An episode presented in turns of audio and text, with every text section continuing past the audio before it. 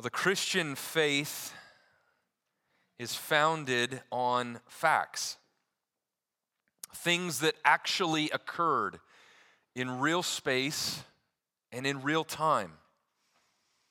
And the most important of these events, of course, that actually occurred in real space and in real time, is the resurrection of our Lord Jesus Christ. In fact, as Christians, our faith is tied to the fundamental historical reality that Jesus actually walked on this earth, that he actually lived, that he actually died, and that he actually rose again to life. Now, as we begin this morning, let's just be clear that believing that Jesus was killed and buried and brought back to life does not make one a Christian. The historical realities about Jesus' death and burial and resurrection are vital, but they don't give the meaning or don't give meaning to why Jesus died and why he came back to life. In other words, history is important. Things that happened historically are significant. But history does not tell us why those things are important and why those things are so significant. Theology is what tells us why those things are significant. The Bible tells us why those things are significant. So it is important to understand that our Christian faith rests on historical realities, but those historical realities alone are not enough to save anyone. And Paul in 1 Corinthians 15, writing to the church in Corinth, writes this Now I would remind you, brothers, of the gospel that I preached to you and you received, in which you stand, and by which you are being saved, if you hold fast to the word that I preached to you, unless you believed in vain. For I delivered to you of first importance what I also received that Christ died for our sins in accordance with the scriptures, that he was buried, and that he was raised on the third day in accordance with the scriptures. Now, here in 1 Corinthians 15, Paul quotes from what was likely a common phrase or a common statement or a common creed, if you will, already in existence at the time in which Paul writes. He writes that Christ died not just historically, not just literally, but he writes that Christ died for our sins. That's a theological statement, not just a historical one. Accordance with the scriptures, that he was buried, that he was raised on the third day in accordance with the scriptures. And friends, this is the core of Christianity that Jesus Christ died for our sins in accordance with the scriptures, that he was buried, and that he was raised on the third day in accordance with the scriptures. The Bible predicted that all of this would happen. And so, if you are a Christian here this morning, you are spiritually alive because Jesus is alive. Amen? Because Jesus is alive, salvation is accomplished. Just look at Luke 24 with me. This chapter, if you have a Bible like mine, it probably says at the beginning, the subheading says, the resurrection. And I know for the last number of weeks, I've kind of taught about maybe why sometimes the subheadings aren't so good. We were discussing in our small group this week, and they were kind of teasing a little bit that maybe we should just start erasing all the subheadings out of our Bibles because those aren't actually inspired anyway. They're just given there to help us, and sometimes they get in the way. Well, this is an opportunity, hear this, where a subheading is helpful because it reminds us that this section is all about the resurrection of our Lord Jesus Christ. It is Resurrection Sunday, after all. And so this morning, I want us to look at Luke 24, we're going to look at almost all of Luke 24. And so, with that much ground to cover, Uh, we're not going to kind of fly at treetop level as we normally do. Instead, we're going to cruise at about 10,000 feet and just going to, I want to point out the big ideas and the big things that we see from 10,000 feet as we cruise through Luke 24. And if it's helpful as you're taking notes this morning to kind of know where we are going, we're going to have kind of two primary emphases this morning. First, is because Jesus is alive. So we're going to focus on the fact that Jesus is alive. Secondly, salvation is accomplished. So we're going to use that phrase because Jesus is alive, salvation is accomplished. Let's begin with Jesus being alive. Jesus is alive. Charles Dickens began his famous book, The Christmas Carol, with these words that you may remember Marley was dead to begin with. There is no doubt whatever about that. The register of his burial was signed by the clergyman, the clerk, the undertaker, and the chief mourner. Dickens begins here because if we don't understand that Marley was dead, then little else in the narrative will make sense. Now, Luke wrote long before Charles Dickens, but Luke 24 could begin with those same words, kind of in parentheses. Jesus was dead to begin with. There was no doubt about that. The executioners had taken him off the cross buried him in a borrowed tomb, sealed the entrance, and set a guard. His friends had gone home grieving and hopeless. And that is to be understood, or else little else in Luke 24 will make sense. But as was read for us by Leslie just a few minutes ago, Jesus did not stay dead. In fact, Luke gives us three scenes here in Luke 24, all demonstrating the fact that Jesus is alive. Scene one, we could call the empty tomb. It's really verses 1 through 12. It's the section of scripture that's already been read for us this morning.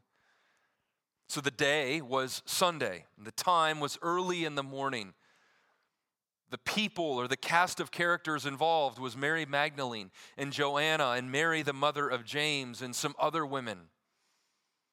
What happened here in scene one? Well, these faithful women arrive at Jesus' tomb early in the morning. Their mission and goal was to honor Jesus' body by putting spices on his burial wraps. This would have been common. What was not common was what happened next. The stone that the night before had covered the entrance of the tomb was rolled aside, and when they went into the tomb, it was empty.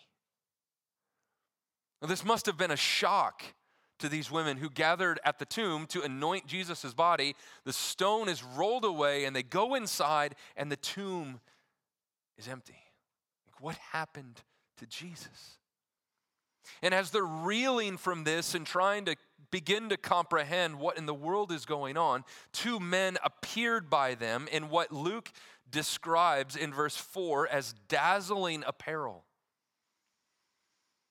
These are messengers from God, and their message to these shocked women was this verse 5 Why do you seek the living among the dead? Now, that's an odd question. Why do you seek the living among the dead? Of course, no one would seek the living among the dead if they actually thought that there were living people there. But they knew that Jesus was dead. Many of them had seen Jesus on the cross. They had seen him die. They had seen the place where he was buried. They knew that he was dead. They knew that the Romans were experts at crucifixion. They were PhDs at torture and murder. Like they knew that Jesus was dead. Maybe some had been there when The tip of the spear had pierced Jesus' side, and blood and water flowed, a sign that clearly the heart was no longer mixing these two elements. But these messengers from God imply that they, the women, should know that Jesus was alive. And they give their reason in verse 6. He is not here, but has risen. Remember how he told you while he was still in Galilee that the Son of Man must be delivered into the hands of sinful men and be crucified, and on the third day rise. Remember how he told you when he was in Galilee, all the way back in Galilee. Remember how Jesus told you that he would be killed, but after three days, he would come back to life. Do you remember that? It's important for us to remember as well that Jesus' life was not stolen from him or taken from him in a strange plot twist that God the Father had not predicted. No. Jesus willingly surrendered his life as a part of the definite plan and foreknowledge of God the Father before there was time. In fact, several weeks after this event of Jesus' resurrection, Peter, one of Jesus' closest followers, would include these words in his very first sermon. Men of Israel, he said, hear these words Jesus of Nazareth, a man attested to you by God with mighty works and wonders and signs that God did through him in your midst. As you yourselves know, this Jesus delivered up according to the definite plan and foreknowledge of God. You crucified and killed by the hands of lawless men. But God raised him up, loosing the pangs of death, because it was not possible for him to be held by it. Jesus knew that this would happen, he predicted it. Luke 9, 22, the Son of Man must suffer, Jesus said, many things and be rejected by the elders and chief priests and scribes and be killed, and on the third day be raised. Long before Jesus' arrest, he predicted that he would die and come back to life.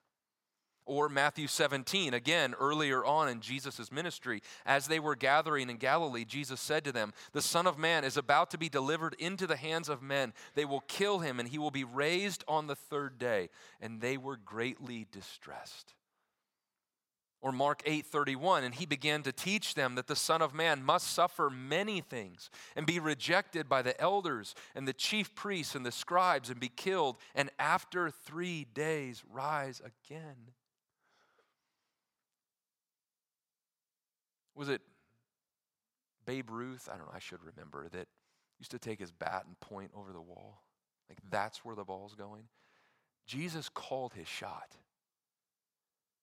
Jesus said, The Son of Man, me, the divine Son of God, will be killed and will be dead for three days and then will rise from the dead.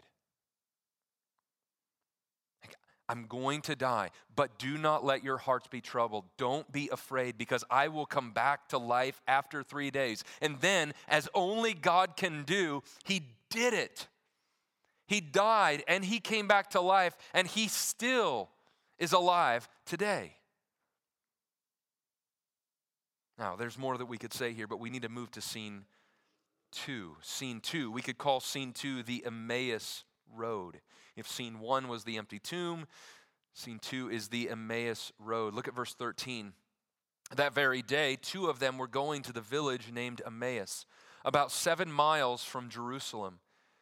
And as they were talking with each other about all these things that had happened, while they were talking and discussing together, Jesus himself drew near and went with them. But their eyes were kept from recognizing him. And he said to them, What is it that you are talking about? What is the conversation that you are holding with each other as you walk? And they stood still, looking sad.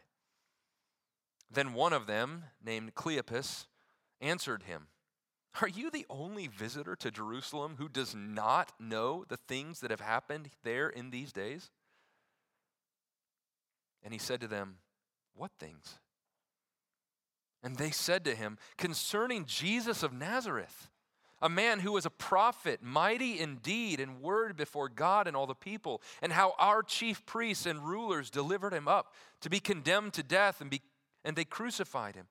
But we had hoped that he was the one to redeem Israel. Yes, and besides all this, it is now the third day since these things happened. Moreover, some women of our company amazed us. They were at the tomb early in the morning, and when they did not find his body, they came back saying that they had even seen a vision of angels who said that he was alive. Some of those who were with us went to the tomb and found it just as the women had said, but him they did not see. So it is about seven miles from Jerusalem to Emmaus, which would have taken the average person in Jesus' day a little over two hours, two, two and a half hours to walk that far. And here are two men walking. They're talking with each other about the recent events that have happened in Jerusalem when Jesus comes up and joins them. But they don't know that it's Jesus. So he asks them, What, what are you talking about? And Cleopas, one of the two, answers him, like, Have you been living under a rock, right?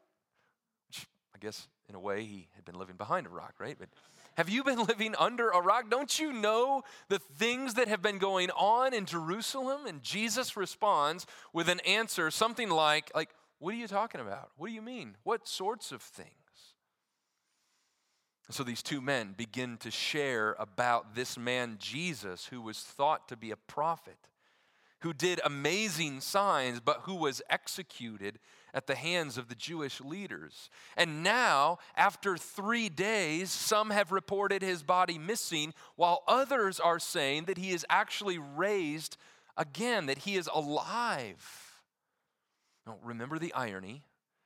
Verse 16 says that these two are kept from recognizing that the man that they're talking to is actually Jesus. Like this is better than the best episode of Undercover Boss, right? Like Jesus is walking with them. They're describing Jesus to Jesus, not realizing it, in fact, is Jesus. How does Jesus respond? Look at verse 25. And he said to them, Oh, foolish ones, and slow of heart to believe all that the prophets have spoken? Was it not necessary that the Christ should suffer these things and enter into his glory. And beginning with Moses and all the prophets, he interpreted to them in all the scriptures the things concerning himself. So they drew near the village to which they were going, and he acted as if he were going further. But they urged him strongly, saying, Stay with us, for it is towards evening, and the day is now far spent. So he went in to stay with them. And when he was at table with them, he took the bread and blessed and broke it and gave it to them. And the eyes, and their eyes were opened, and they recognized him. And he vanished from their sight.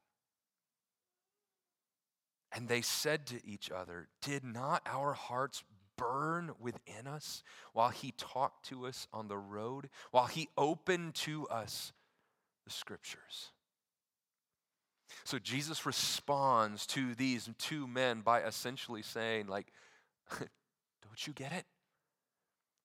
This is what the prophets pointed towards for hundreds of years. They repeatedly predicted that the Christ, the Messiah, the rescuer, would suffer, that he would die, and that he would come back to life. And then Jesus begins with Moses, or the books of Moses, Genesis, and he follows on all through what we would call the Old Testament, showing them how the Old Testament was preparing the way for Christ, how the Old Testament pointed towards Jesus Christ. Like I have, we have no idea how long this Bible study lasted. But this was the goat, right, of all Bible studies. the greatest of all time, as mile after mile, Jesus works his way, text by text, page by page, through the Old Testament, showing them how all of it is preparing the world for his arrival and for his work. Like, oh, what a Bible study that must have been. There was something in Jesus' teaching, something in his divine way of opening Scripture that, according to verse uh, 32 made the hearts of these two men burn within them as Jesus opened the text. But still, they didn't recognize him. Think you wonder what they thought. You know, later on they're saying our hearts were burning as he was opening this. You know, I don't. They were reaching for the Rolaids. Like what? What? This is just indigestion. Like what? What's burning? And then they see Jesus and they understand. And not long after they arrive at their destination, they're about to eat dinner. Jesus breaks the bread and he prays. He gives thanks to the Father. And it's at that moment, verse 31 says, their eyes were opened and they recognized him, and he vanishes from their sight. Now, the symbolism here is significant. In the Old Testament, you might remember God the Father provided for his people as they wandered through the wilderness. He was their provision, He was their daily bread. In fact, later, Jesus would teach his followers to pray, asking God for our daily bread. And then later, Jesus refers to himself as the bread of life. In fact, you might remember that on the night that Jesus was betrayed, he took bread and broke it and said, This is my body broken for you. And it's here that Jesus is revealed in the breaking of bread, as these two men attest to in verse 35. As Jesus breaks the bread, as Jesus, the bread of life, whose body was broken for them, breaks the bread, ah, God gives them sight. There's also something in this text interesting to the fact that in verse 28, Jesus acts as if he's going to pass by the town where they are staying and continue on his way, which seems to mirror the time that Jesus walked on the water out to his disciples. Remember, they're in the boat in the midst of the storm, they're scared to death. Jesus comes to them walking on water, and in Mark, it records that Jesus was about to pass them by. And both of those events of Jesus kind of passing by seem to mirror somehow God, Yahweh, passing by Moses in Exodus 33 and 34. You remember after Moses asks, asks to see God's glory. And then God's glory passes by Moses. And in all three of those passages, all three of the passing by moments of God, the very next thing that happens is that the glory of God is revealed. So in Exodus, God passes by and then he declares his divine identity to Moses. In Mark chapter 6, Jesus means to pass by his disciples as they're in the boat, and the disciples see him and they're terrified. And Jesus responds literally by saying, It is I, or literally, ego eimi. I am. And here in Luke 24, Jesus acts as, act, acts as if he is going to pass them by. And then the next thing that happens is he breaks the bread and he is revealed for who he truly is Christ.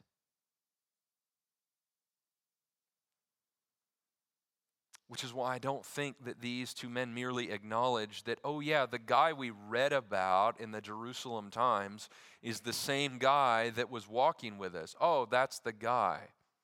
Because Jesus refers to Jesus as the Christ in verse 26, he refers to himself as the Christ in verse 26. And then they see throughout the Old Testament how the Christ was prophesied and predicted that he would suffer and die and rise from the dead. And then the hearts of these men burn within them as Jesus is teaching them. They're not merely acknowledging that, oh, yeah, the guy that came into our home, the guy we walked with, that's that Jesus guy. They're, I believe, also acknowledging that Jesus actually is the Christ. Brings us to scene three the locked room. Look at verse 33. And they rose at that same hour. These are the, the two on the Emmaus Road. They arose at that same hour and returned to Jerusalem. And they found the eleven and those who were with them gathered together, saying, The Lord has risen indeed and has appeared to Simon. Then they told them what had happened on the road and how he was known to them in the breaking of the bread as they were talking about these things, Jesus himself stood among them and said to them, Peace to you. But they were startled and frightened and thought they saw a spirit. And he said to them, Why are you troubled? And why do doubts arise in your hearts? See my hands and my feet, that it is I myself. Touch me and see, for a spirit does not have flesh and bones, as you see that I have. And when he had said this, he showed them his hands and his feet. And while they still disbelieved for joy and were marveling, he said to them, Have you anything here to eat? They gave him a piece of broiled fish, and he took it and ate it before them. So these two men who were on the road to Emmaus, disregarding their likely fatigue, hurry back now to Jerusalem, and they find where the eleven are gathered along with the others. John's gospel tells us that tells us that the room where they were gathered is locked, which is important to note because as these two men are talking and sharing about how they had seen Jesus, in the midst of that, Jesus suddenly appears. And they think he's a ghost. Like, how else can you explain the doors are locked and all of a sudden someone appears in our midst? But Jesus shows them his nail scarred hands and feet, and he asks for something to eat because spirits can't eat. And Jesus eats in front of them, proving to them that Jesus is alive. The empty tomb, the message to these women Jesus is alive. The Emmaus Road, Jesus showing up and physically demonstrating the fact that he is alive. And now, scene three, in this locked room where Jesus appears, I am alive. Now, beyond the fact that Jesus is alive, we should ask what does that mean for us? Why is that significant? You could stop here and think, okay, there's maybe some sort of historical reality to the fact that Jesus is alive. Why is that significant? Which leads us now to our second and last primary theme this morning. The first is that Jesus is alive. Secondarily, this morning, salvation is accomplished. Look at verse 44. Then Jesus said to them, These are my words that I spoke to you while I was still with you that everything written about me in the law of Moses and the prophets and the Psalms must be fulfilled. Then he opened their minds to understand the scriptures and said to them, Thus it is written that the Christ should suffer and on the third day rise from the dead, and that repentance and forgiveness of sins should be proclaimed in his name to all nations, beginning from Jerusalem.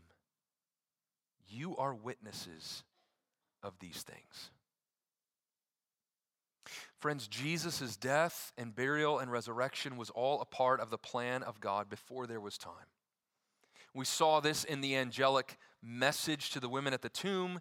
We saw this in Jesus' Bible study on the Emmaus Road. And now we see it here in Jesus' very words to his closest followers. God's plan always included saving his people by his own sacrifice.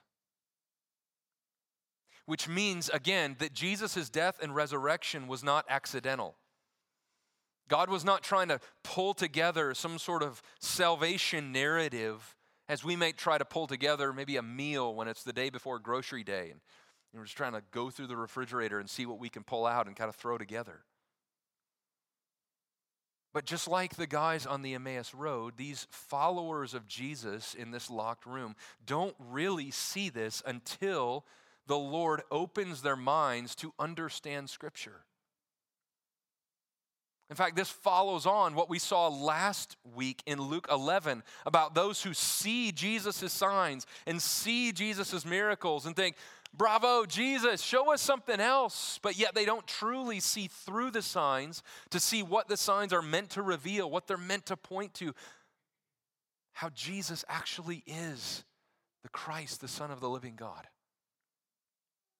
Friends, it is possible to know about Jesus. It is possible to believe that Jesus existed like history will affirm that. Jesus really existed. History, even non biblical history, affirms that Jesus actually died. And even much of it affirms that Jesus was reported to have come back to life. Secular, non believing historians will affirm that there was widespread circulation in the first century that Jesus was dead and came back to life. And it is possible to affirm that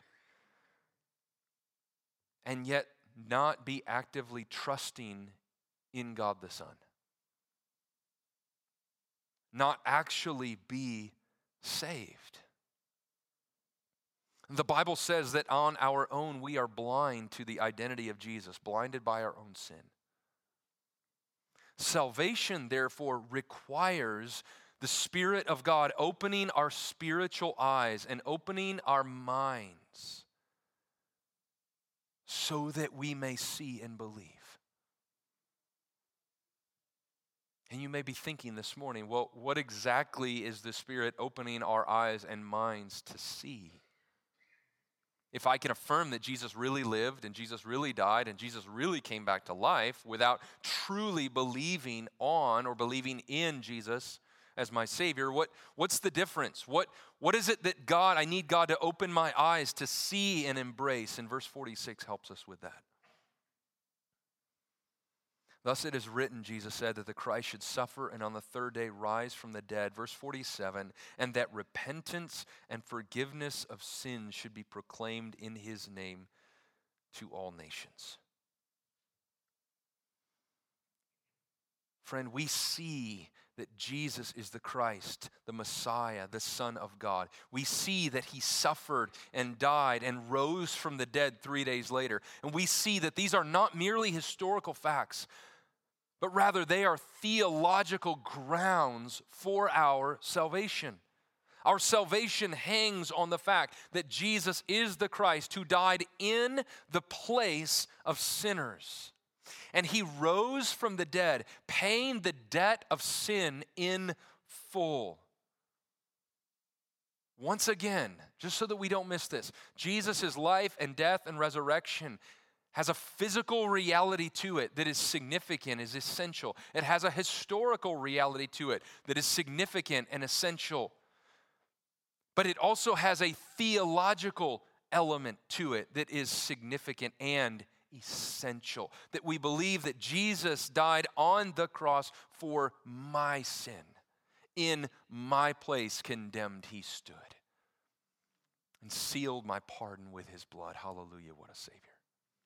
That he rose from the dead, defeating death as a first fruit that we talked about this morning very early on Facebook Live in 1 Corinthians 15 as a first fruit, as a prototype of my resurrection and your resurrection. As evidence that he has the power to bring the dead back to life because he was brought back to life. And all who trust in him experience that even this morning, if you are a follower of the Lord Jesus Christ this morning, if you have turned from your sin of unbelief to trust in the Lord Jesus Christ as your only hope, as your only salvation, you have already experienced a portion of the resurrecting power of God because He has taken your cold, dead heart and He has made you alive in Him. And one day we look forward to Jesus Christ's return when we will receive resurrected bodies like his glorified resurrected body. And so, what happens when we acknowledge that as the, the Lord opens our minds and opens our hearts to see that and understand that? Maybe that's where you're at this morning, friend. Like maybe you're thinking, okay, I, even as we've been worshiping together this morning, as we've been talking this morning, as, as God's word is proclaimed this morning, feel like my eyes are just being opened. And I realize I, I came into this place today, or I tuned in online, and I am not, I'm, I was not trusting in Jesus as my Savior. I affirmed maybe that He existed, maybe even I affirmed that He died. I affirmed that that, that Resurrection Sunday is somehow about Jesus being raised from the dead, along with some other things, but but I see this morning that I am a sinner and I need the saving grace and the glorious freedom and the incredible hope and joy that only Jesus Christ can give. How do I access that? Verse 47 tells us that we access that. We respond to that by repenting by turning away from unbelief and believing in the Lord Jesus Christ. Sometimes we'll refer to repenting from sin, which is true, but the primary sin that we are repenting of is the sin of unbelief.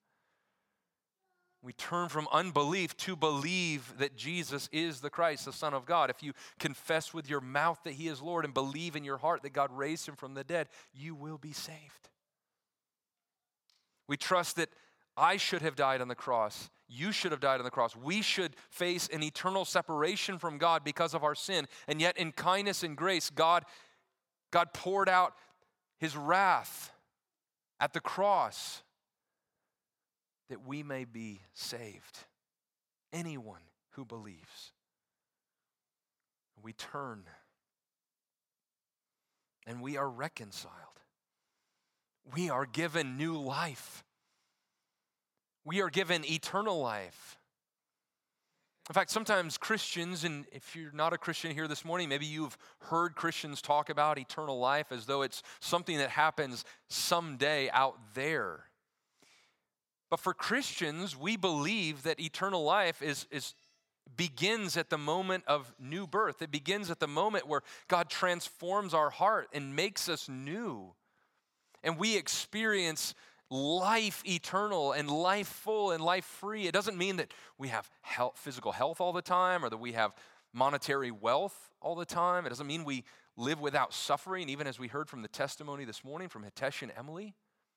Right? Regardless of what may come, we know that our Savior lives.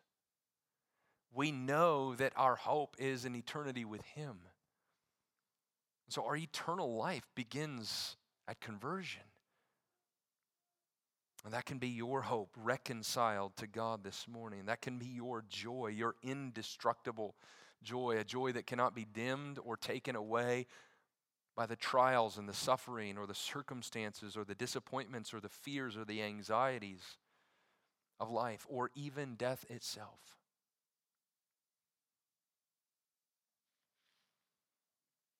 So, friends, salvation comes through the glorious work of Jesus, our Savior, through his life and his death and his resurrection, all according to the prophecies.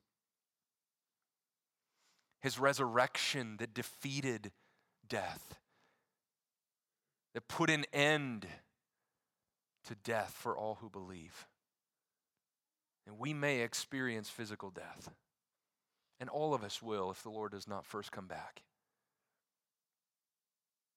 But our certainty is that our true life will continue on, will exist in fullness of joy because Jesus is alive. If you are not trusting in Jesus this morning,